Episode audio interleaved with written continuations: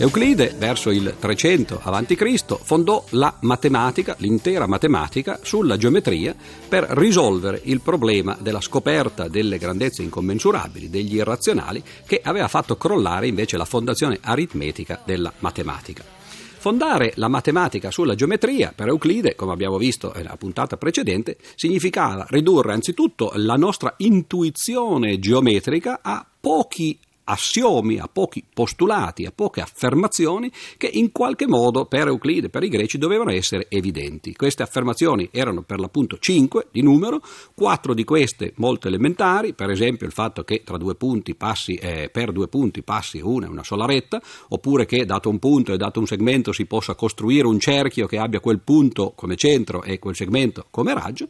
E poi invece il quinto postulato di Euclide era qualcosa di più complicato, di più complesso, si riferiva alla possibilità di costruire delle rette parallele, cioè ci diceva che data una retta e dato un punto fuori di questa retta, di parallele che passassero per quel punto alla retta data ce n'era una sola. E questo è per l'appunto quello che viene chiamato l'assioma fondamentale della geometria euclidea, il cosiddetto postulato delle parallele. Euclide cercò in tutti i modi di evitare questo postulato, perché naturalmente il postulato non era evidente come gli altri, era qualcosa che sembrava più un teorema che non un punto di partenza, quindi un punto d'arrivo più che qualcosa da prendere semplicemente come intuitivo. Però non riuscì naturalmente lui a dimostrarlo, quindi dovette ad un certo punto usarlo. Dovette usarlo già nella dimostrazione del teorema di Pitagora, perché tra l'altro oggi noi sappiamo che senza questo postulato il teorema di Pitagora non è dimostrabile, perché non vale, cioè è necessario l'uso di questo postulato. Allora naturalmente nel corso dei secoli si cercò di capire meglio che cosa significava questo postulato e soprattutto si cercò di specificare meglio quali erano le proprietà dello spazio. Cioè, abbiamo visto la settimana scorsa, quando abbiamo cominciato questa nostra chiacchierata, che in realtà il numero è qualcosa che ci arriva da un'intuizione primordiale. Il numero è associato in qualche modo al battito cardiaco, è associato a una degli a priori kantiani, potremmo dire quest'oggi dopo la filosofia di Kant, che è appunto quello del tempo. Cioè noi vediamo il mondo scorrere, fluire attraverso un qualche cosa che chiamiamo tempo, e la misura di questo tempo ci viene dato da un orologio biologico che è il nostro cuore, che batte in maniera sistematica e in maniera periodica. E l'idea di numero derivava per l'appunto di qua. Da dove arriva invece l'idea di spazio, che sta alla base di quell'altro a priori kantiano, cioè non il tempo appunto ma lo spazio, che poi genera invece la geometria, che fa da contrappunto all'aritmetica. Cioè in altre parole la matematica si divide in due parti: da una parte l'aritmetica, lo studio dei numeri, e dall'altra parte la geometria, lo studio delle forme, delle figure, che corrispondono appunto ai due priori kantiani del tempo e dello spazio. Dobbiamo quindi cercare di capire un po' meglio non soltanto come si fonda la matematica sulla nozione di geometria, in particolare quindi di punto, che è l'analogo geometrico del numero per l'aritmetica, ma di capire anche come si è formata questa concezione. Ebbene, sembra che, così come il cuore, il battito cardiaco, ha dato origine alla nozione di numero, sia stato il tatto, la nozione di tatto, che ha dato origine, e naturalmente anche collegato con la vista, che ha dato origine alla nozione di spazio. Ora, questo spazio ha delle proprietà che sono intuitive, sono quelle proprietà che gli assiomi cercano in qualche modo di catturare. Ma siamo sicuri effettivamente che questi assiomi catturino l'unica nozione di spazio che noi possiamo avere? Kant effettivamente pensava così, pensava che non si potesse per l'uomo percepire il mondo esterno se non attraverso quella che oggi chiamiamo la geometria euclidea. Ma vedremo tra breve che in realtà le cose non andarono così. Qual è l'idea geometrica? Qual è la nostra percezione, il nostro cosiddetto a priori kantiano dello spazio? Beh, noi percepiamo lo spazio come se fosse anzitutto a tre dimensioni, e poi come se effettivamente questo spazio avesse le proprietà descritte dalla geometria euclidea, in particolare dall'assioma delle parallele. Ma siamo sicuri che lo spazio effettivamente abbia soltanto tre dimensioni? Questo i greci non ce lo posero come problema, e non se lo posero nemmeno molti filosofi, molti pensatori, e compresi i matematici, per secoli, anzi si può dire per millenni. Però negli ultimi secoli, 700, 800 e 900 soprattutto, si è cominciato a capire che in realtà la geometria è qualcosa di più complesso, e che la geometria cosiddetta euclidea per l'appunto non è che una delle possibili geometrie che ci troviamo di fronte. In particolare cominciamo a analizzare il problema delle dimensioni. Siamo sicuri che il mondo abbia soltanto 3 dimensioni. Qualcuno forse di voi avrà sentito parlare di queste teorie quasi fantascientifiche che vanno per la maggiore quest'oggi, ad esempio la cosiddetta teoria delle stringhe, che ci dice che in realtà forse il mondo è addirittura un mondo a 11 dimensioni, ma già la relatività einsteiniana aveva incominciato a introdurre l'idea che il nostro mondo forse non sia fatto soltanto di 3 dimensioni spaziali e poi di un tempo separato, ma che sia un qualche cosa di fondato su 4 dimensioni interconnesse, quello che oggi viene chiamato per l'appunto lo spazio-tempo, invece che lo spazio e il tempo separati. Bene, l'idea della 4ª dimensione in realtà è qualcosa che cominciò ad arrivare nella matematica già verso la fine dell'Ottocento. C'è un bel libro che cerca di raccontare quali sono i problemi della geometria a 4 dimensioni e soprattutto come la si possa percepire, nonostante noi siamo degli esseri limitati che quindi intuitivamente vedono soltanto 3 dimensioni.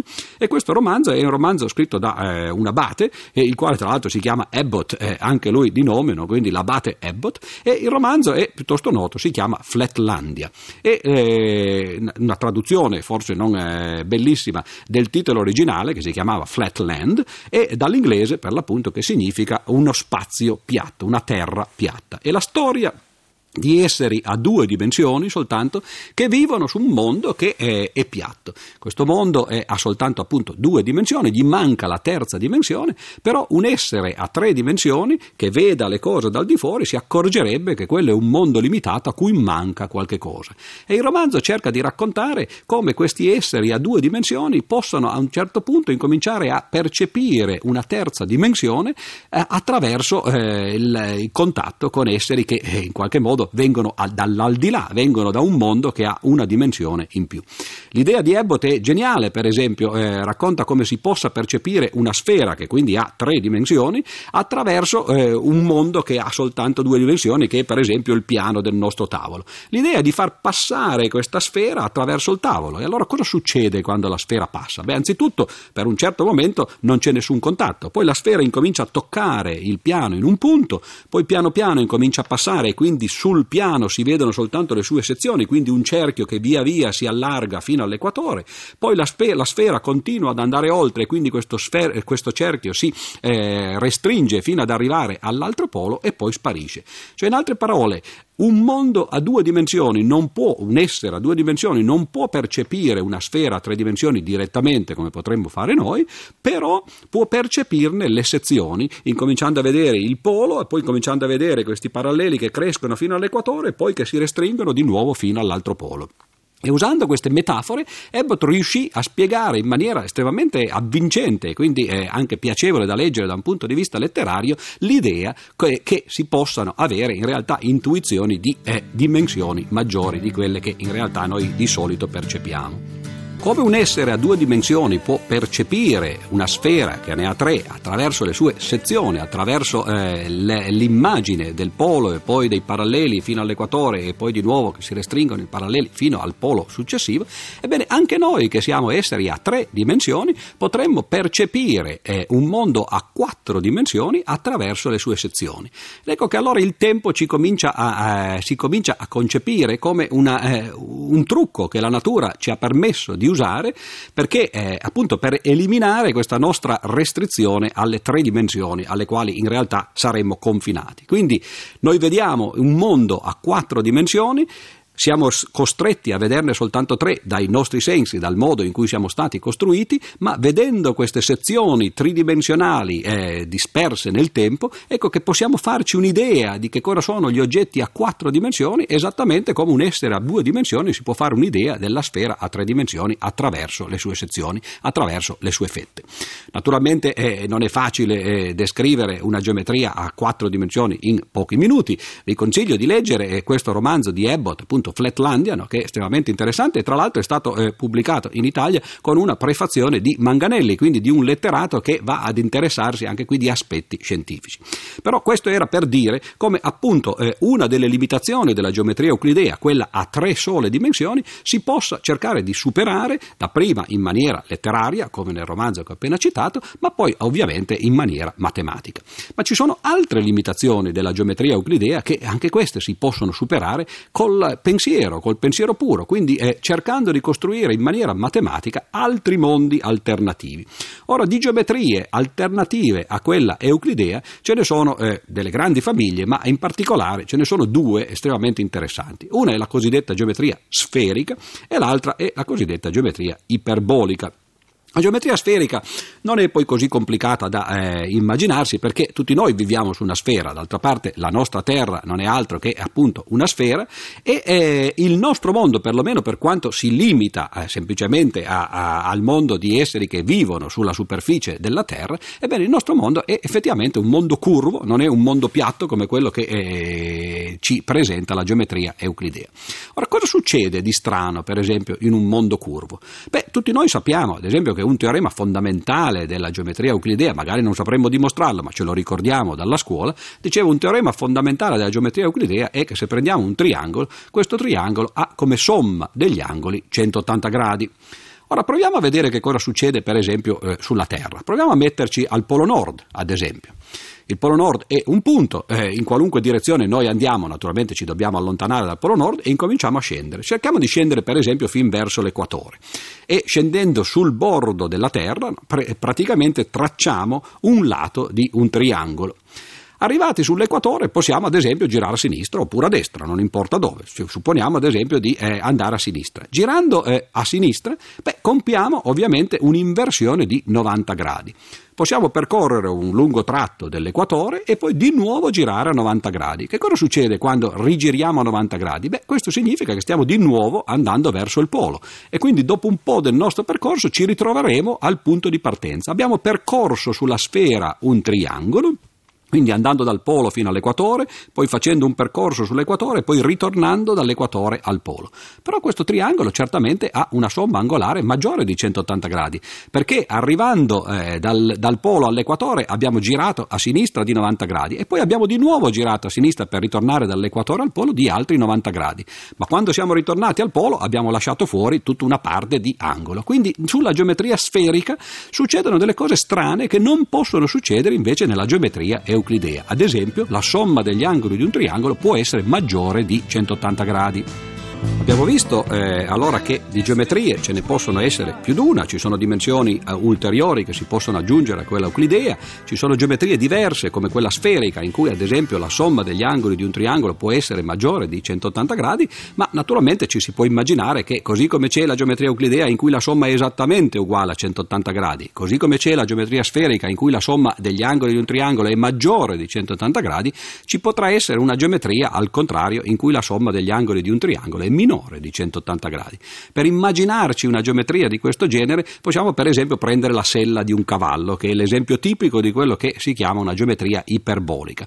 Se noi facciamo lo stesso giochetto che abbiamo fatto prima sulla Terra, cioè andando da un polo all'equatore, poi passando un po' sull'equatore e ritornando al polo, lo facciamo questa volta però su tre punti della sella, ci accorgeremo invece che in questo caso, proprio perché la sella è piegata all'indentro invece che all'infuori come la sfera, ci accorgeremo che la somma degli angoli questa volta è minore di 180 gradi.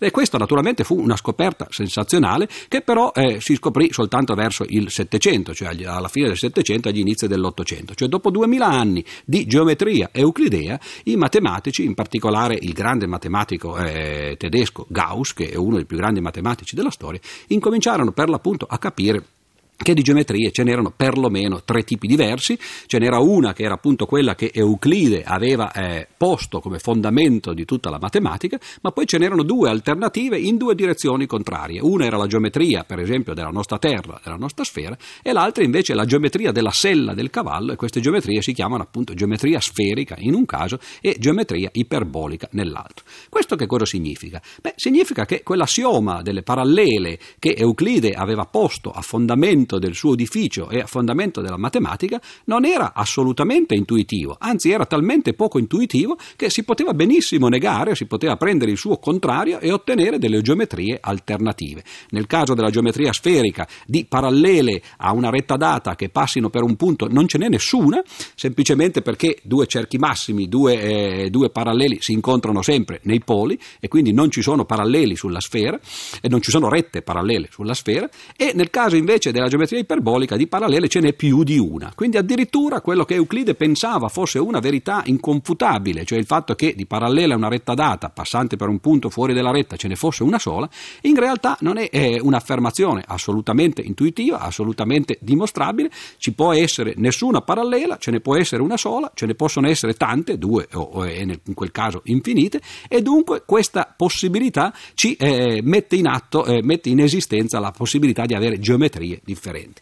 Quindi ci accorgiamo che la fondazione della matematica di Euclide in realtà non era una vera e propria fondazione, era un isolare tra tutti i mondi possibili che si ponevano di fronte all'intuizione del matematico, un particolare mondo, che era un mondo che ovviamente si adattava estremamente bene alla natura che ci circonda, perlomeno a brevi distanze, cioè il mondo a noi appare effettivamente euclideo, cioè appare soddisfare gli assiomi della geometria euclidea se non andiamo troppo distanti. Se cominciamo per esempio appunto a viaggiare sulla Terra, ci accorgiamo che la geometria non è più quella euclidea, e se cominciamo ad esempio a considerare il cosmo nella sua interezza, ci accorgiamo che l'universo non ha una geometria euclidea. Questa è una delle grandi scoperte appunto di Einstein agli inizi del Novecento, la relatività speciale, che introduce, ci fa vedere che in realtà la geometria del cosmo non è certamente euclidea, più probabilmente è una geometria iperbolica.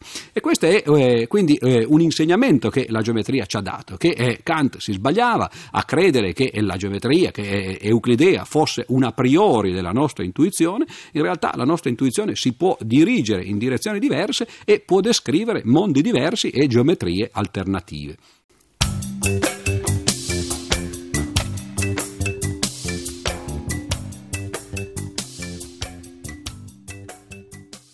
Negli elementi di matematica Euclide costruì una fondazione della matematica e in particolare ridusse la aritmetica alla geometria.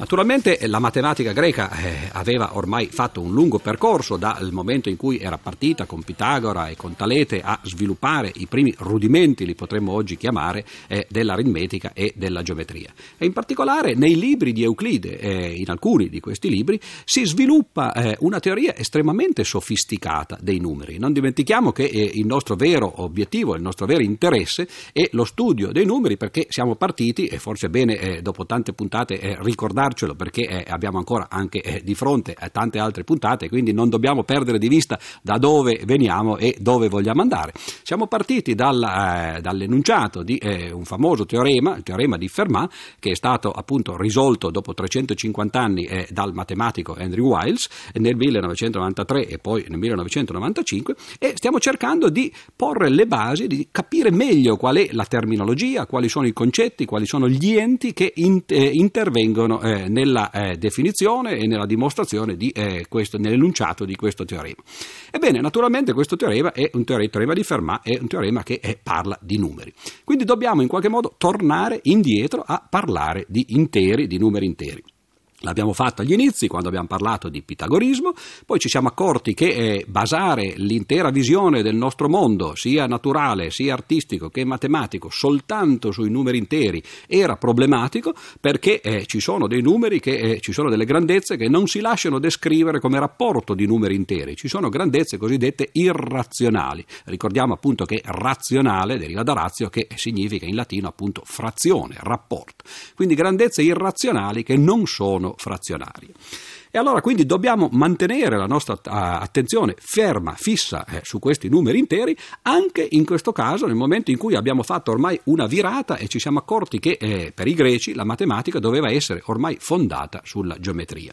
Che cosa fece in particolare Euclide per fondare l'aritmetica sulla geometria e quindi poter continuare a parlare di numeri anche facendo finta di parlare in realtà di punti? Abbiamo già detto in una puntata precedente come si potessero introdurre i numeri attraverso la geometria. Si trattava di marcare una retta, segnando anzitutto un'origine che corrispondeva al numero 0 e poi riproducendo un certo numero di volte un'unità di misura, un metro per l'appunto, E ogni volta che si riproduceva il metro, questo significava aggiungere un'unità e quindi rappresentare, marcare sulla retta dei punti che corrispondevano, che rappresentavano i numeri interi. Tra l'altro il metro naturalmente è una parola italiana che però deriva dal greco metrein, che significa per l'appunto misurare, e non dimentichiamo che geometria significa per l'appunto questo, geometrein significa misurare la terra. L'origine della geometria era un'origine estremamente pratica. Cioè si trattava, ricordiamoci, la geometria è nata sui bordi del Nilo in Egitto, si trattava di segnare i confini dei campi dei contadini, soprattutto perché il Nilo periodicamente straripava, e questa era appunto la sua forza, no? Andava a portare il limo, a portare la fertilità alle terre vicine, ma naturalmente straripandolo con delle alluvioni portava via anche tutti i confini, e i contadini di questo non erano certamente contenti. Bisognava saper riprodurre i confini originari dei campi, ed ecco che geometria nasce per l'appunto da questo, cioè la misurazione dei campi, la possibilità di riprodurre le stesse aree, le stesse configurazioni, gli stessi poligoni che rappresentavano i confini della proprietà privata. E allora dicevo, questa geometria però appunto che ha delle origini così pratiche, così utili anche, in realtà poi dopo coi greci incominciò a diventare il fondamento anche dell'aritmetica. Parlando di numeri interi e parlando in particolare del modo in cui i numeri interi erano stati scoperti, studiati, coccolati quasi dai pitagorici, avevamo visto che ce ne sono di tanti tipi, di tante qualità. Per esempio ci sono i famosi numeri quadrati che intervengono direttamente addirittura nell'enunciato del teorema di Fermat. Il fatto cioè che si era notato per l'appunto che era possibile avere degli interi tali che la somma, due interi tali che la somma dei loro quadrati fosse a sua volta ancora un quadrato. Ora, come mai i numeri quadrati si chiamavano quadrati? Bah, semplicemente perché disponendo i sassolini o pietruzze che rappresentavano i numeri sotto forma geometrica, si otteneva nel caso dei numeri quadrati per l'appunto una figura quadrata. Ci sono naturalmente numeri diversi, numeri triangolari, numeri pentagonali, esagonali e così via, e questo era un primo tentativo di classificare i numeri da un punto di vista geometrico. Abbiamo visto che Euclide in realtà fa il contrario, cioè cerca di descrivere geometricamente i numeri, cioè quindi non di partire dai numeri e arrivare alla geometria, ma di fare il percorso inverso, di partire dalla geometria e arrivare ai numeri. Però non abbiamo ancora detto una delle divisioni più importanti nel campo dell'aritmetica, che non ha tanto a che fare col fatto che i numeri possano essere per esempio pari o dispari, oppure quadrati o non quadrati, bensì col fatto che i numeri, esattamente come i composti chimici, possano essere complessi oppure in qualche modo elementari. Dal punto di vista della chimica li si direbbe atomici.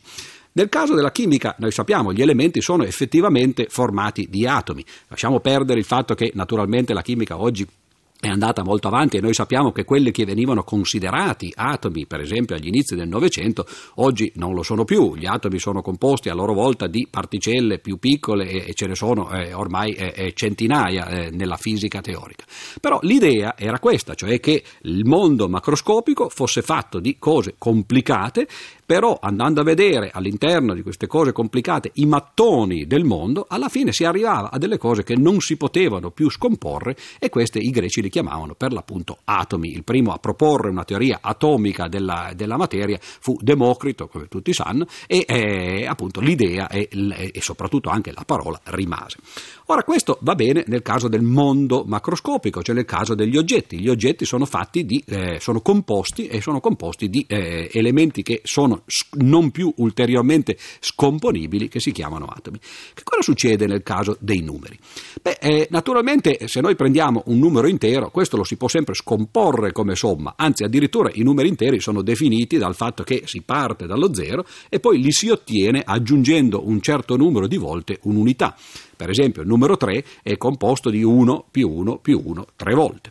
Quindi dal punto di vista della somma, che è l'operazione matematica più semplice, tutti i numeri sono scomponibili, l'unico che non lo è, o gli unici che non lo sono, sono lo 0 e l'1, e tutti gli altri invece si possono scomporre come somme di unità. Quindi da questo punto di vista l'analogia tra la matematica, l'aritmetica e la chimica fallisce semplicemente perché non c'è niente che corrisponda agli atomi, se non in un modo banale, per l'appunto nel caso del numero 1. Quando però si passa all'altra operazione naturale della matematica, che non è la somma ma il prodotto, ecco che allora qui si cominciano a trovare delle sorprese. Per esempio, certamente il numero 2 e il numero 3 non sono ulteriormente scomponibili come prodotti di altri numeri, a meno che non si voglia per esempio appunto moltiplicare per 1, no? Ma quando si arriva al numero 4, cioè al primo quadrato, ecco che proprio perché questo numero è quadrato lo si può scomporre come 2 per 2. Cioè, in altre parole, il numero 4 è l'analogo dal punto di vista numerico di quello che gli elementi composti sono dal punto di vista chimico. Così come nella chimica ci sono elementi composti e elementi semplici che appunto li compongono, anche nella aritmetica, abbiamo scoperto poco fa, ci sono l'analogo degli elementi composti, cioè i numeri che si possono ottenere come prodotti di numeri più piccoli, e invece ci sono dei numeri che non sono ulteriormente scomponibili, che sono l'analogo degli atomi, degli elementi atomici. Allora, questi numeri che non si possono scomporre come prodotto di altri numeri si chiamano in matematica numeri primi. Sono numeri fondamentali. La scoperta per l'appunto dell'esistenza di numeri primi fu certamente un passo enorme in avanti nella matematica, perché fece vedere per l'appunto che si poteva istituire questa analogia tra la fisica da una parte, elementi composti e atomici, e l'aritmetica dall'altra, numeri scomponibili oppure numeri primi. Abbiamo visto degli esempi, quindi 2 e 3 ad esempio sono dei numeri primi, 4 non è numero primo, perché si può scomporre come 2 per 2, 5 è primo, 6 naturalmente non lo è, 2 per 3, 7 è primo, 8 si può scomporre addirittura in tanti modi, perché si può fare ad esempio 4 per 2, oppure 2 per 2 per 2 e così via. Insomma, si può cominciare ad andare avanti. E i greci naturalmente furono affascinati da questa scoperta e incominciarono ad analizzare i numeri da questo punto di vista, cioè dal punto di vista dei numeri primi. Quanti sono i numeri primi? Anzitutto, ce n'è soltanto un numero finito, come nel caso ad esempio della chimica. Ricorderete, coloro perlomeno che l'hanno fatta a scuola, che gli elementi chimici sono pochi, sono fino a, praticamente arrivano fino a 92, perlomeno quelli in natura, ma poco di più quegli altri, quindi un centinaio di elementi con i quali è possibile costituire tutti i composti chimici. Quindi la chimica si basa su un numero limitato, anche se abbastanza grande, un centinaio di atomi. Ecco che nella matematica ci si può fare la stessa domanda. I numeri primi sono, esattamente come nel caso della chimica, un numero finito, e in questo caso quali sono? Oppure ce n'è un numero infinito? Ecco che ritorna di nuovo, tra l'altro, questa parola che sta all'origine degli scandali del pitagorismo, cioè all'origine della scoperta degli irrazionali, degli incommensurabili, all'origine anche dei paradossi dell'infinito, dei quali abbiamo parlato in una puntata precedente, e la domanda naturalmente bisognava affrontare. Noi non sappiamo chi abbia dimostrato l'esistenza di numeri primi, ma certamente questa dimostrazione c'è nel libro di Euclide, ed è una dimostrazione veramente geniale, una dimostrazione molto corta che ovviamente non posso ripetere, e non perché non ho il margine a sufficienza come nel caso di Fermat, ma perché non ho una lavagna, sto parlando di fronte a un microfono. Però è una dimostrazione che invito i curiosi perlomeno ad andarsi a vedere, perché sono poche righe che ci convincono in realtà che, dato un qualunque numero primo, ce n'è sempre dopo di esso o almeno un altro, e naturalmente, poiché poi si può ripartire da quello e trovarne un altro che sta dopo, ecco che i greci anzitutto aggirarono la necessità di parlare di infinito. Non dissero che c'erano infiniti numeri primi, perché per loro l'infinito era un qualche cosa di innominabile, bensì dissero semplicemente che non c'era un massimo ai numeri primi. Ogni volta che si dava un numero, ce n'era uno più grande che era primo. Quindi, in altre parole, l'aritmetica non è come la chimica. Gli atomi non sono soltanto un numero finito, non si può fare la tabellina di Mendeleev per i numeri primi, e quindi bisogna studiarli in una maniera più complicata.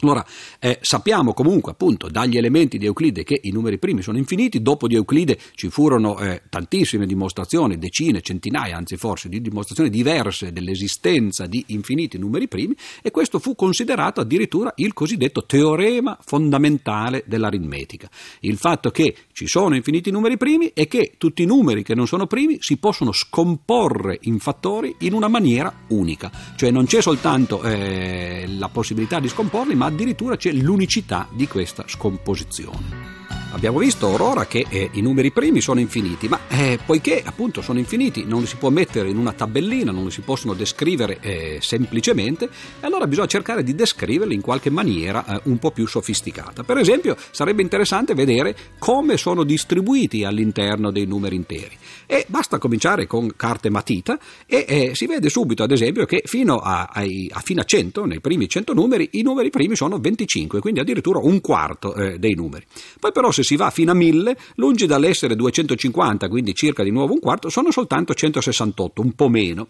Se si va fino a 10.000, invece di essere 2500, sono soltanto 1229, no? Quindi si vede che in realtà si stanno diradando. E se si va fino a 100.000, e poi qui naturalmente mi fermo, sono 9.592, quindi effettivamente soltanto un decimo da un quarto invece che come erano partiti fino a 100. Cioè, in altre parole, i numeri primi si diradano, diventano via via più rari, ce n'è sempre di meno, però questo non significa che si esauriscono, proprio perché Euclide appunto ha dimostrato che in realtà sono infiniti. E come sono distribuiti però, come decade, qual è il decadimento per l'appunto dei numeri primi? Beh, questo è stato congetturato nell'Ottocento da Gauss, che abbiamo già citato prima, uno dei grandi matematici, che questo decadimento in realtà è un qualche cosa di logaritmico, è lo stesso il decadimento per esempio delle popolazioni, e la dimostrazione di questo fatto è stata estremamente laboriosa, è uno dei grandi teoremi della matematica moderna. Comunque oggi si sa anche più o meno come questi primi decadono, però non si sa ancora esattamente come sono distribuiti. C'è una famosa congettura, un famoso problema aperto, anzi il più famoso problema aperto della matematica moderna, che si chiama l'ipotesi di Riemann, che non posso enunciare perché naturalmente man mano che si viene verso di noi i problemi diventano più complessi, il linguaggio diventa più esoterico, però in realtà questa ipotesi di Riemann è per l'appunto legata alla distribuzione dei numeri primi, e tra l'altro io incito anche qualcuno degli ascoltatori che possa essere curioso a cercare di risolverla, perché chiunque risolverà l'ipotesi di Riemann riceverà, non da me naturalmente, ma da una fondazione che si chiama l'Istituto Cray, un premio di $1 milione, che sono 2 miliardi e più delle vecchie lire. Quindi c'è anche un incentivo ormai pecuniario a risolvere questo grande problema, e naturalmente chi lo facesse prima dei 40 anni prenderebbe, oltre che i quattrini, anche la medaglia Fields, che è l'analogo del premio Nobel, come abbiamo detto in precedenza. Insomma, sarebbe la gloria per lui e per la sua famiglia. Bene, torniamo ancora ai numeri primi per dire ancora qualche cosa su questi numeri. Non soltanto si può studiare la loro distribuzione, ma ad esempio si può accorgersi che naturalmente nessun numero pari, a parte 2, può essere primo, perché i numeri pari sono divisibili per 2, no? E i numeri primi invece non devono essere divisibili per nient'altro che se stessi e 1.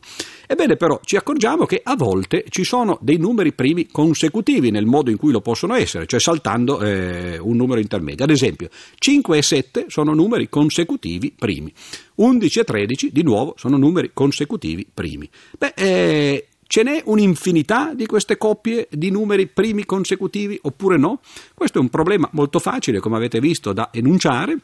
Cioè ci si chiede se c'è un'infinità di numeri che sono primi e tali che aggiungendo 2 si ottiene ancora un numero primo oppure no. Ebbene, questo è un altro dei problemi aperti della matematica. Ve ne dico ancora un altro, questo per farvi capire come in realtà la matematica ancora oggi non sia riuscita a risolvere alcuni dei problemi più facili anche da enunciare.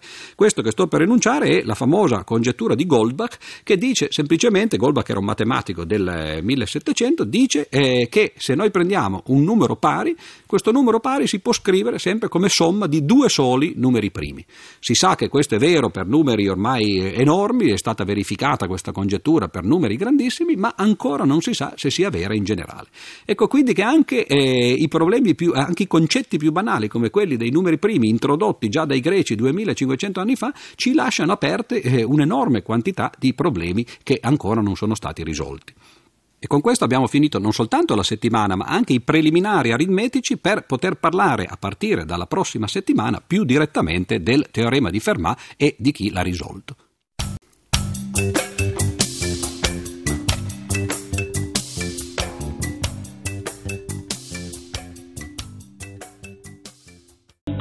Siamo ormai alla terza settimana di questo nostro percorso nella matematica, un percorso che è incentrato sul teorema di Fermat, il famoso teorema che è stato enunciato nel 1637 dal signor Fermat, del quale parleremo diffusamente questa settimana, ed è stato risolto nel 1993, perlomeno in maniera approssimata, e poi nel 1995 in maniera definitiva, dal matematico più famoso del mondo oggi, che si chiama Andrew Wiles, dell'Università di Princeton. Nelle due settimane precedenti abbiamo introdotto non soltanto la storiella del teorema e gli aneddoti collegati con esso, bensì anche i concetti che servono per capire un po' meglio in che cosa consiste questo teorema. Questo teorema parla di numeri interi, quindi abbiamo dovuto incominciare un lungo percorso in cui abbiamo introdotto che cos'erano questi numeri interi, abbiamo detto più che altro che questi numeri erano stati astratti dal concetto di tempo, dal concetto di battito, dal dibattito cardiaco, e poi abbiamo visto come si poteva in qualche modo elaborare una teoria che si chiama appunto l'aritmetica, che studiasse questi numeri interi. Coloro che elaborarono questa teoria si chiamano i pitagorici, si rifacevano per l'appunto alla figura semimitica di Pitagora, il primo grande matematico, il primo grande filosofo, il primo grande scienziato, il primo grande tutto probabilmente. Ebbene però i pitagorici pensavano che su questi numeri interi si potesse in realtà basare l'intera scienza, l'intero pensiero, che tutto fosse numero, o perlomeno che tutto ciò che si poteva misurare attraverso rapporti interi, rapporti numerici, cioè attraverso rapporti che oggi noi chiamiamo numeri razionali, rapporti frazionari.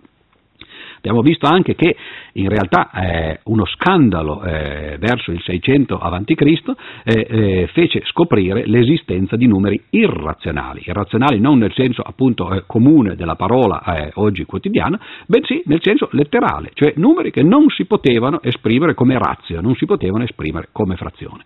Questa scoperta degli irrazionali causò una crisi dei fondamenti della matematica, fece sì che il motto che tutto era numero razionale non potesse più stare in piedi, e fece sì che i greci si dedicassero a una ricostruzione della matematica fondata questa volta sulla geometria. Colui che ricostruì la matematica basandosi sulla geometria fu il grande Euclide, che scrisse un'opera monumentale in 13 capitoli, in 13 libri, che si chiama Gli elementi di matematica.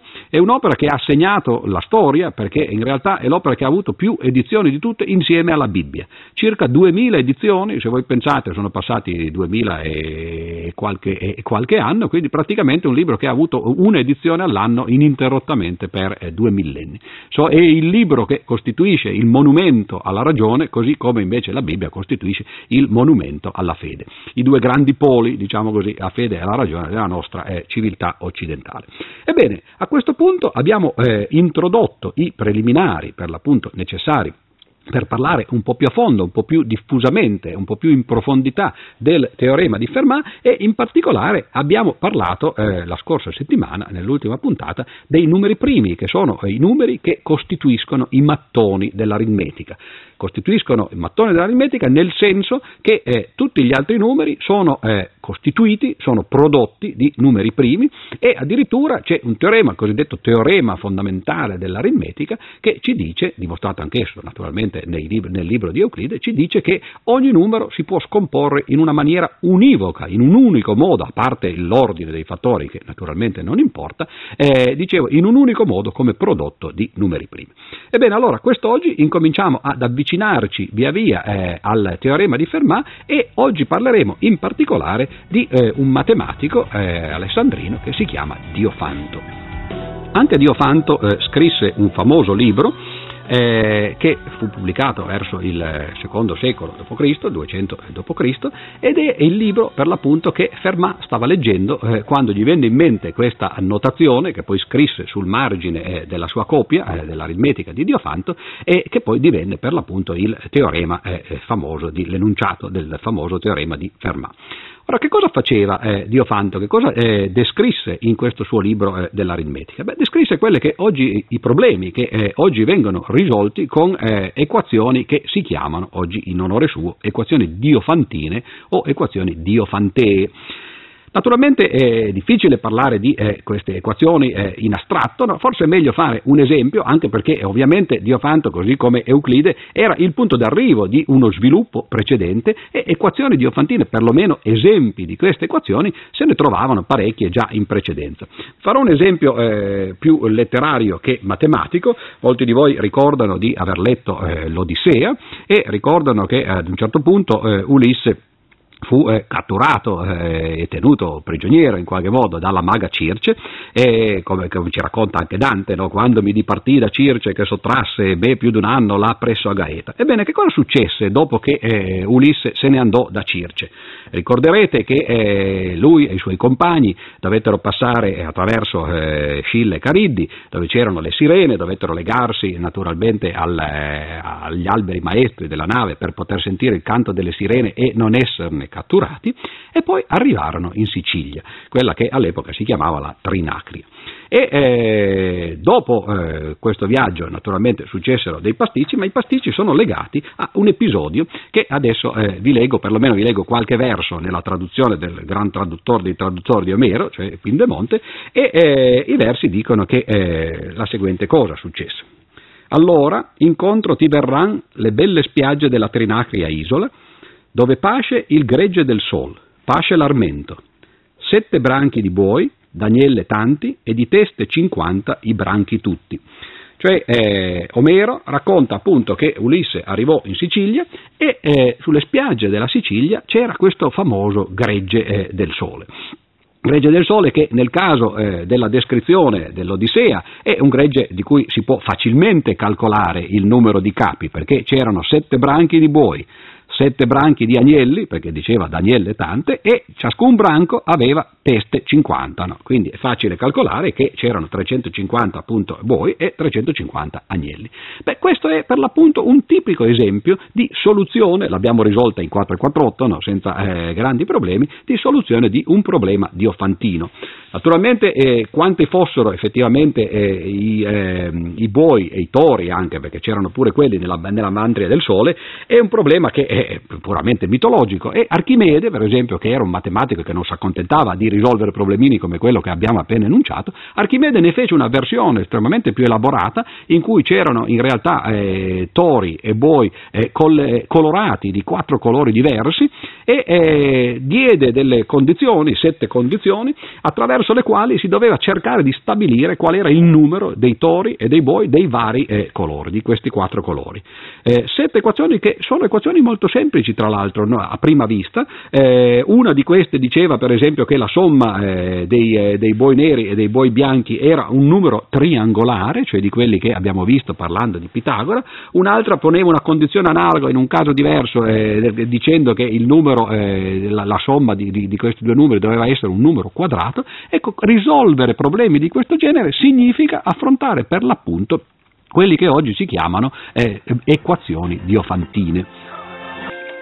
Un altro famoso esempio di equazione diofantina, oltre a quello di Archimede, che tra l'altro dico per inciso, Archimede cercò di risolverlo, ma non ci riuscì non perché non fosse un matematico sufficientemente bravo, ma perché nel Novecento, con l'aiuto dei computer, si è dimostrato che la più piccola soluzione di quel problema che lui aveva posto coinvolge un numero che contiene 200.000 cifre, quindi un numero enorme, no? Nessuno dei quali, nessun genere di questi numeri noi abbiamo mai potuto trattare nella nostra vita quotidiana, e Archimede naturalmente non aveva nemmeno la possibilità di esprimerli questi numeri, perché come voi forse sapete i greci non avevano una notazione numerica estremamente efficiente, potevano soltanto dire miriade, la miriade era 10.000 e quindi potevano dire certamente miriade oppure miriade, però insomma non era molto interessante parlare in questo modo. Archimede costruì tutto un sistema di notazioni estremamente complesso, però il problema, appunto il problema che apparentemente era semplice di risolvere, quanti fossero i capi della mandria del Sole, il gregge del Sole nell'isola Trinacria, questo non lo risolse. Dicevo, un altro problema molto semplice per farvi capire che genere di problemi trattano le equazioni diofantine è legato invece a un aneddoto completamente diverso. Mentre quello dell'Odissea era riferito addirittura a tempi preistorici, probabilmente verso l'800-1000 avanti Cristo, questo invece è degli inizi del Novecento. C'era un matematico che poi divenne molto noto, un matematico indiano, si chiamava Ramanujan, che era praticamente un visionario. Questo matematico vedeva formule senza dimostrarle, esattamente come facevano gli antichi egiziani o gli antichi babilonesi, non dimostrava le sue formule, ma le vedeva semplicemente nella sua testa. Diceva, lui viveva a Calcutta, diceva che gliele diceva direttamente la dea Kali. Scrisse una lettera, questo matematico indiano, al grande matematico inglese Hardy, verso gli inizi del Novecento, e in questa lettera gli espose decine di formule che nessuno aveva mai visto. Hardy ricevette questa lettera, agli inizi pensò che si trattasse di uno scherzo, poi però andando a casa lui racconta che cominciarono a ritornargli alla memoria queste formule e disse Hardy, sono formule talmente belle che nessuno poteva essersele inventate a caso, dovevano essere vere proprio per la loro bellezza. Cercò di dimostrarne qualcuna, riuscì effettivamente a dimostrarla, capì di essere di fronte ad un genio. Quindi mandò a chiamare Ramanujan dall'India e lo fece lavorare con sé a Cambridge per alcuni anni. E un giorno Ramanujan era malato, quindi Hardy andò a trovarlo a casa e arrivò con un taxi. E disse a Ramanujan, sono venuto con un taxi, il numero del taxi era 1729, un numero poco interessante. E Ramanujan, che era malato ma certamente la mente continuava a funzionargli, disse, oh no, questo è un numero invece molto interessante, è il primo numero intero che si può scrivere come somma di due cubi in due maniere diverse. Ora, naturalmente, Hardy fu strabiliato immediatamente, disse, che cosa significa? E poi fecero i conti, arrivò a casa, fece i conti e si accorse che 9 al cubo, cioè 9 per 9 per 9, più 10 al cubo, cioè 10 per 10 per 10, cioè 1000, fa effettivamente 1729. Questa è la prima soluzione. E poi si accorse anche che 1 al cubo, 1 per 1 per 1, cioè 1, più 12 al cubo, 1728, fa di nuovo 1729. Ramanujan si era accorto che 1729 era il primo numero intero che si poteva scrivere in due modi diversi come somma di due cubi. Ed ecco che qui qualcosa però ci suona un campanello. La somma di due cubi è esattamente una delle espressioni che compaiono per l'appunto nell'enunciato del teorema di Fermat. Nel suo libro sull'aritmetica, Diofanto trattò appunto equazioni del tipo di quelle che abbiamo brevemente descritto negli interventi precedenti di questa puntata, cioè equazioni del tipo x al cubo più y al cubo uguale 1729, e lì si tratta di trovare due soluzioni diverse, oppure l'equazione del tipo di quelle che Archimede pose sul tappeto per descrivere le relazioni di colore tra i tori e i buoi della mandria del Sole. Diofanto descrisse una gran quantità di questi problemi e fu proprio studiando questi problemi che Fermat incominciò ad interessarsi di questa parte della matematica e ad un certo punto si accorse appunto che poteva esprimere lui stesso un nuovo, poteva descrivere, poteva enunciare quello che divenne appunto il famoso enunciato del teorema di Fermat. Ricordiamo che il teorema di Fermat ha a che fare con somme di potenze, e c'è un caso in cui è possibile effettivamente trovare dei numeri che elevati al quadrato e sommati tra di loro danno come risultato un quadrato. Poiché è passato un po' di tempo dalle prime puntate, ripeto brevemente l'esempio, ad esempio 3 al quadrato che fa 9, 16 al quadrato, 4 al quadrato che fa 16, 9 più 16 fa 25 che è 5 al quadrato. Quindi nel caso dei quadrati esistono due numeri interi che elevati al quadrato sommati fra di loro danno come risultato un terzo numero che è a sua volta un quadrato. Fermat si chiese che cosa succede per i cubi? Lui se lo chiese ma non sapeva che in realtà molti secoli prima, verso il 1000 d.C., un poeta piuttosto famoso che qualcuno di voi certamente ha sentito, cioè Omar Khayyam, l'autore del famoso poema Rubaiyat, che era comunque anche lui un matematico, ebbene già Khayyam si era chiesto che cosa sarebbe successo per i cubi e aveva capito che probabilmente mentre è possibile avere due quadrati che come somma danno un terzo quadrato, in realtà non era possibile per i cubi. Fermat Però non si fermò, ormai erano passati altri 600 anni dopo Omar Khayyam, non si fermò soltanto al caso dei cubi, disse in realtà non soltanto non è possibile trovare dei cubi che sommati tra di loro danno un cubo, ma non è nemmeno possibile trovare delle quarte potenze che sommate tra di loro danno una quarta potenza, delle quinte potenze e così via. Cioè enunciò quello che per l'appunto oggi si chiama il teorema di Fermat, che dice che non è possibile prendere due numeri interi, elevarli ad una certa potenza e ottenere come risultato un terzo numero intero elevato alla stessa potenza, eccetto che in un caso particolare, quel caso che avevamo appunto esemplificato pochi minuti fa, cioè il caso delle potenze quadrate, cioè il caso dei quadrati. Questo è un enunciato che è interessante, naturalmente più che altro sembrerebbe un giochetto e molti matematici ad esempio hanno snobbato un problema di questo genere. Abbiamo parlato in puntate precedenti di uno dei più grandi matematici della storia, Gauss, il matematico tedesco. Ebbene, Gauss non volle mai lavorare al teorema di Fermat, perché diceva che di problemi come quello, molto facili da enunciare e molto difficili da risolvere, se lui avesse voluto ne avrebbe potuti trovare a decine, e ce ne sono tantissimi, ne abbiamo descritto qualcuno nella puntata precedente, ad esempio il problema dei primi gemelli, se ci sono infiniti numeri primi che differiscono soltanto di due, ad esempio come 5, 7 o 11, 13. Oppure la congettura di Goldbach, che dice che ogni numero pari si può scrivere come somma di due numeri primi. Nel campo dell'aritmetica è molto facile enunciare problemi che sono semplici da dire e la cui soluzione invece diventa impossibile, diventa estremamente complicata. Quindi Gauss si rifiutò di lavorare al teorema di Fermat, però questo fu, col senno di poi lo possiamo dire oggi, un vero peccato, perché in realtà la soluzione del teorema di Fermat fece vedere che per arrivare appunto a dimostrare questo teorema bisognava sviluppare una quantità enorme di matematica estremamente interessante, quindi che il teorema non era soltanto una curiosità, ma era qualcosa di veramente importante per lo sviluppo della matematica.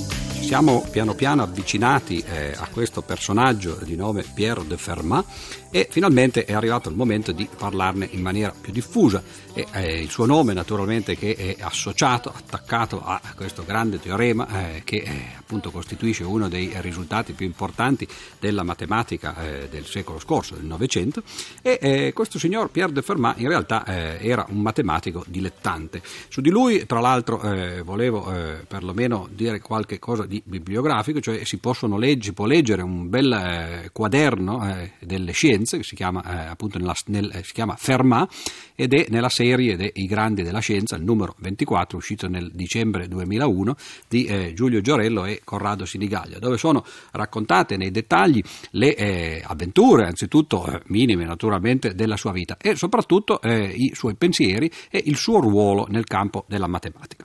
Anzitutto dobbiamo sfatare una cosa, cioè benché abbia detto che Fermat era, come effettivamente era, un matematico dilettante, questo non significa che non sapesse il fatto suo. I dilettanti all'epoca lo erano quasi tutti i matematici, perché fare il matematico non era una professione come lo è diventata in seguito. Oggi i matematici lo si può fare come professori nelle scuole secondarie, inferiori o superiori, si può fare professori nell'università, si può lavorare nelle industrie, nei centri di ricerca, eccetera. Ma una volta i matematici facevano altro per guadagnarsi da vivere e in particolare Fermat era un avvocato.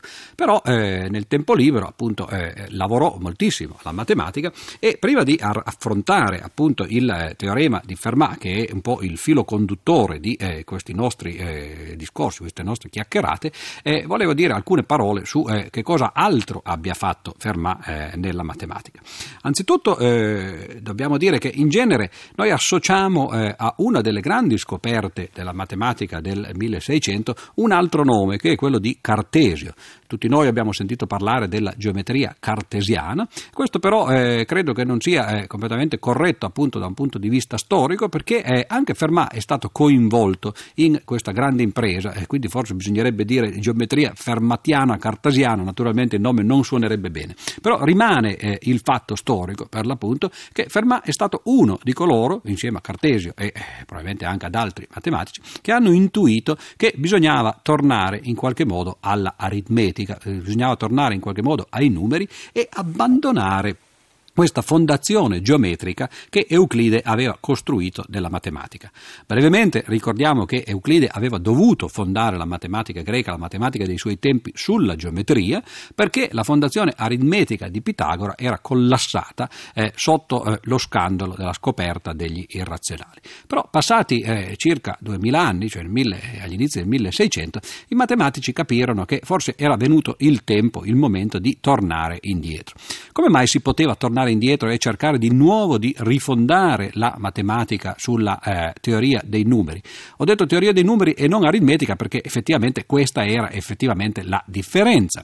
Cioè, mentre Pitagora cercava di fondare la matematica sui numeri interi e poi sui loro rapporti, cioè quelli che noi chiamiamo i numeri razionali, questo era ovviamente un progetto troppo limitato perché gli irrazionali non comparivano in questa fondazione. Ma nel 1600 si cominciava ormai a capire che c'erano tanti tipi di numeri, in particolare tra questi numeri c'erano anche i numeri irrazionali e facevano tutti parte di una grande famiglia che poi venne chiamata, che oggi si chiama appunto la famiglia dei numeri reali. Il nome reale dice appunto che i matematici li consideravano più che esistenti, no? Effettivamente i numeri reali erano i mattoni appunto, no? della matematica, e allora partendo dai numeri reali invece che dai numeri interi si poteva rifondare di nuovo la geometria sulla teoria dei numeri. Cosa significa rifondare la geometria sulla teoria dei numeri? Significa riprodurre tutte le grandezze geometriche, quindi i punti, le rette, le curve, le figure e così via, basandosi soltanto sui numeri. Qual è stata l'idea di Fermat da una parte e di Cartesio dall'altra? Ho detto appunto pochi minuti fa che in realtà il nome che noi associamo a questo progetto è appunto quello di geometria cartesiana, perché Cartesio nel 1637 scrisse questo libro che cambiò la storia non soltanto della matematica ma anche della filosofia, il famoso discorso sul metodo. Ebbene, il metodo, anzitutto ricordiamocelo, era il metodo matematico, cioè Cartesio proponeva di ritornare, di immettere nella filosofia il metodo di dimostrazione, di ragionamento appunto logico matematico che si usava nelle scienze, e in una delle appendici di questo discorso sul metodo, dedicato appunto alla geometria, Cartesio sviluppò nei dettagli questo progetto di cui appunto stiamo parlando, ma un progetto che era stato intuito in buona parte anche da Fermat. In che cosa consiste il progetto? L'abbiamo già accennato perché già i greci in qualche modo avevano avuto un'idea di questo progetto, quando abbiamo detto che Euclide aveva ridotto i numeri interi alla geometria. In che modo? Aveva preso una retta, aveva scelto un punto a caso, questo punto si poteva chiamare l'origine del sistema, poi aveva preso un segmento che serviva come metro, come unità di misura, e poi riportando un numero di volte finito questo metro si identificavano dei punti, delle tacche su questa retta che corrispondevano per l'appunto ai numeri. Ora questo è un modo di ridurre l'aritmetica alla geometria, ma si può anche fare il contrario, si può anche dire semplicemente che i punti che corrispondono alle tacche sono la rappresentazione geometrica dei numeri, cioè si può dire in un caso si può partire dalla geometria per arrivare all'aritmetica, nell'altro caso si può fare il percorso inverso. Il problema è che semplicemente ottenendo dei numeri razionali si otterrebbe una retta con un sacco di buchi, non ci sarebbero tutti i punti che corrispondono per l'appunto agli irrazionali. Per fare questo c'è bisogno di ampliare il concetto di numero, di introdurre dei numeri più estesi, appunto che non siano soltanto i numeri interi e i loro rapporti, le loro frazioni, cioè i numeri razionali, ma anche quelli che si chiamano gli irrazionali. Ora questo in realtà è un po' una storia fittizia quella che sto raccontando, una storia mitologica, perché una vera definizione dei numeri reali non si ebbe fino alla fine dell'Ottocento, addirittura 1888, fu data poi da Dedekind e da Cantor.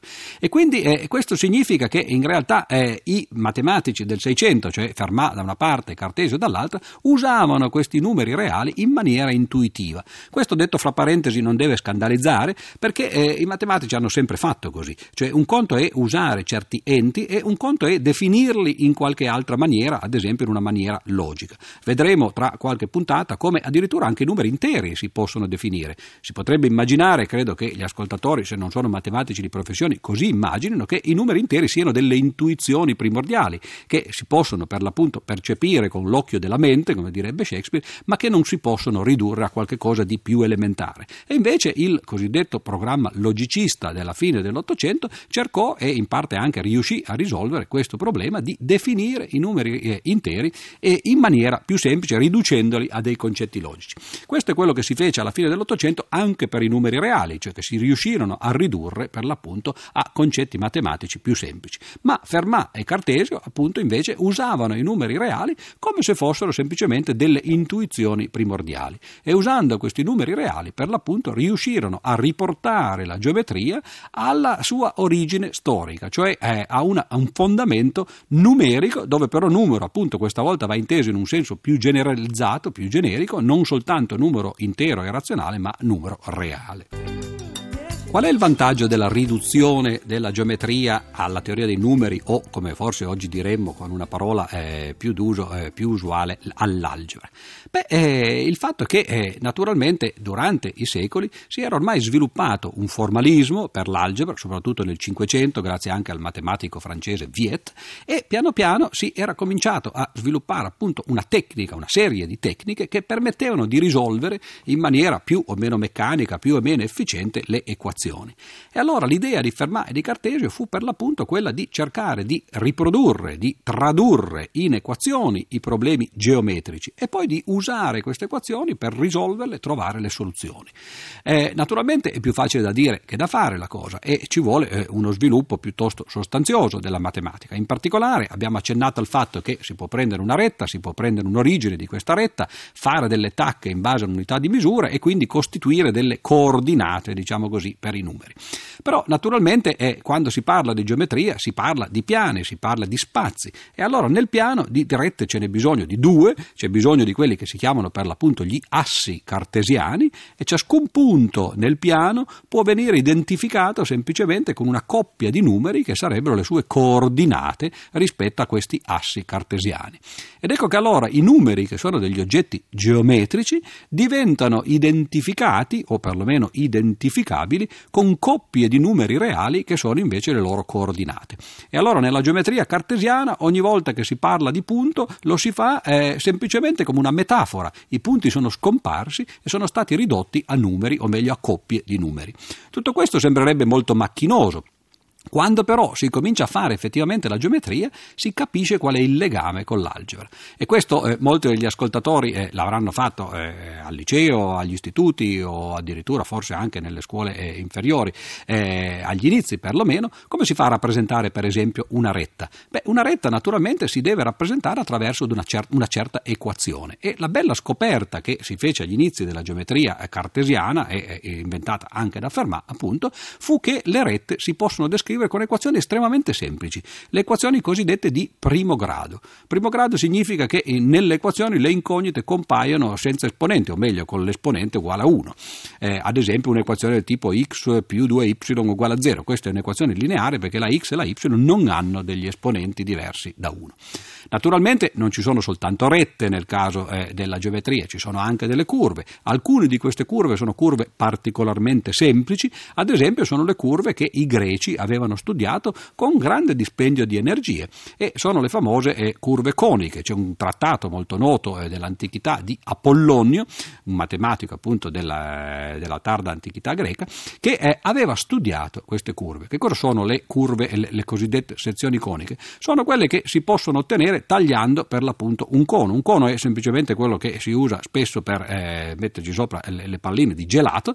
Ebbene, quindi è fatto, parte da un punto e poi si sviluppa nello spazio, no? Attorno, come se fosse una retta che gira intorno ad un asse. Come si può tagliare un cono?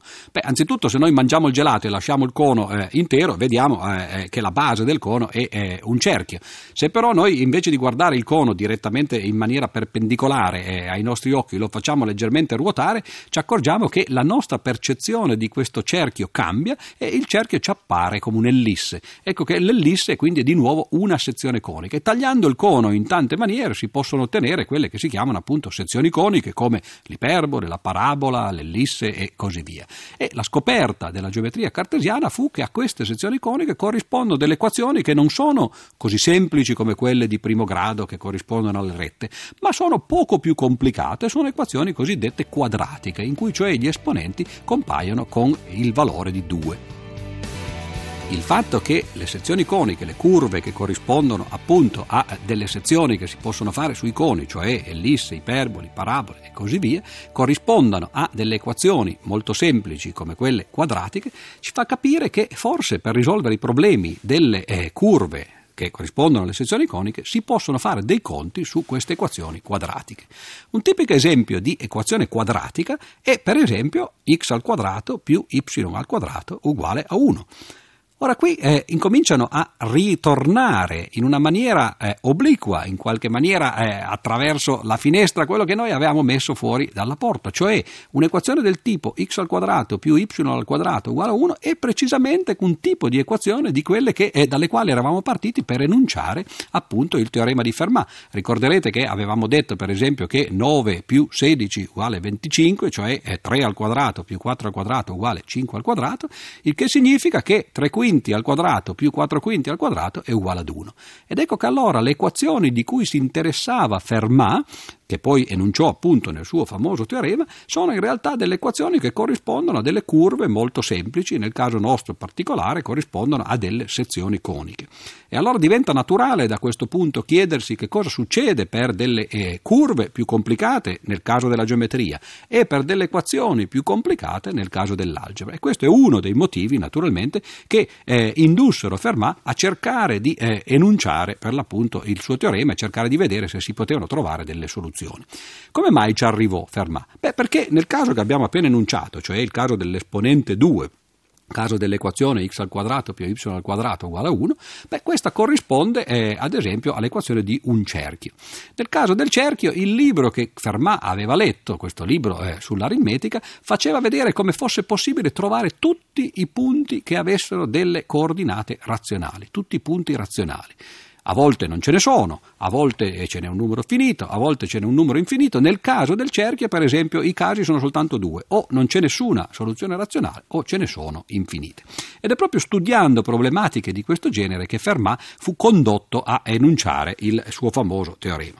Però stavamo parlando in realtà del fatto che Fermat fosse un matematico di grande respiro e che quindi appunto non si interessasse soltanto di equazioni diofantine come quella che abbiamo appena citato, non soltanto di geometria cartesiana, ma anche di cose diverse. Per esempio, uno dei suoi interessi fu il calcolo della probabilità. Anzi, questo noi lo diremmo oggi, perché all'epoca il calcolo della probabilità praticamente non esisteva, e il modo in cui nacque il calcolo della probabilità è per l'appunto attraverso un carteggio fra Fermat, il personaggio di cui stiamo appunto trattando in queste nostre conversazioni, e Pascal.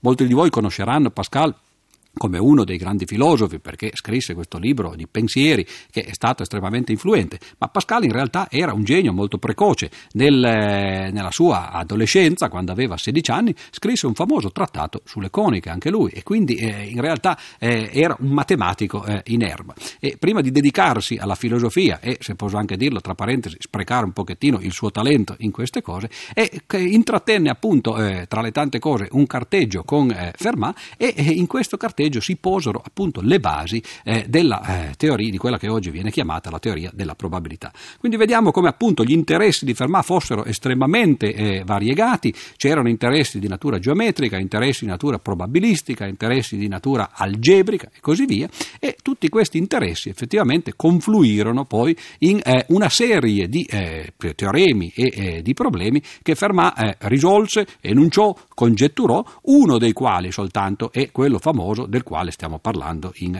queste nostre conversazioni.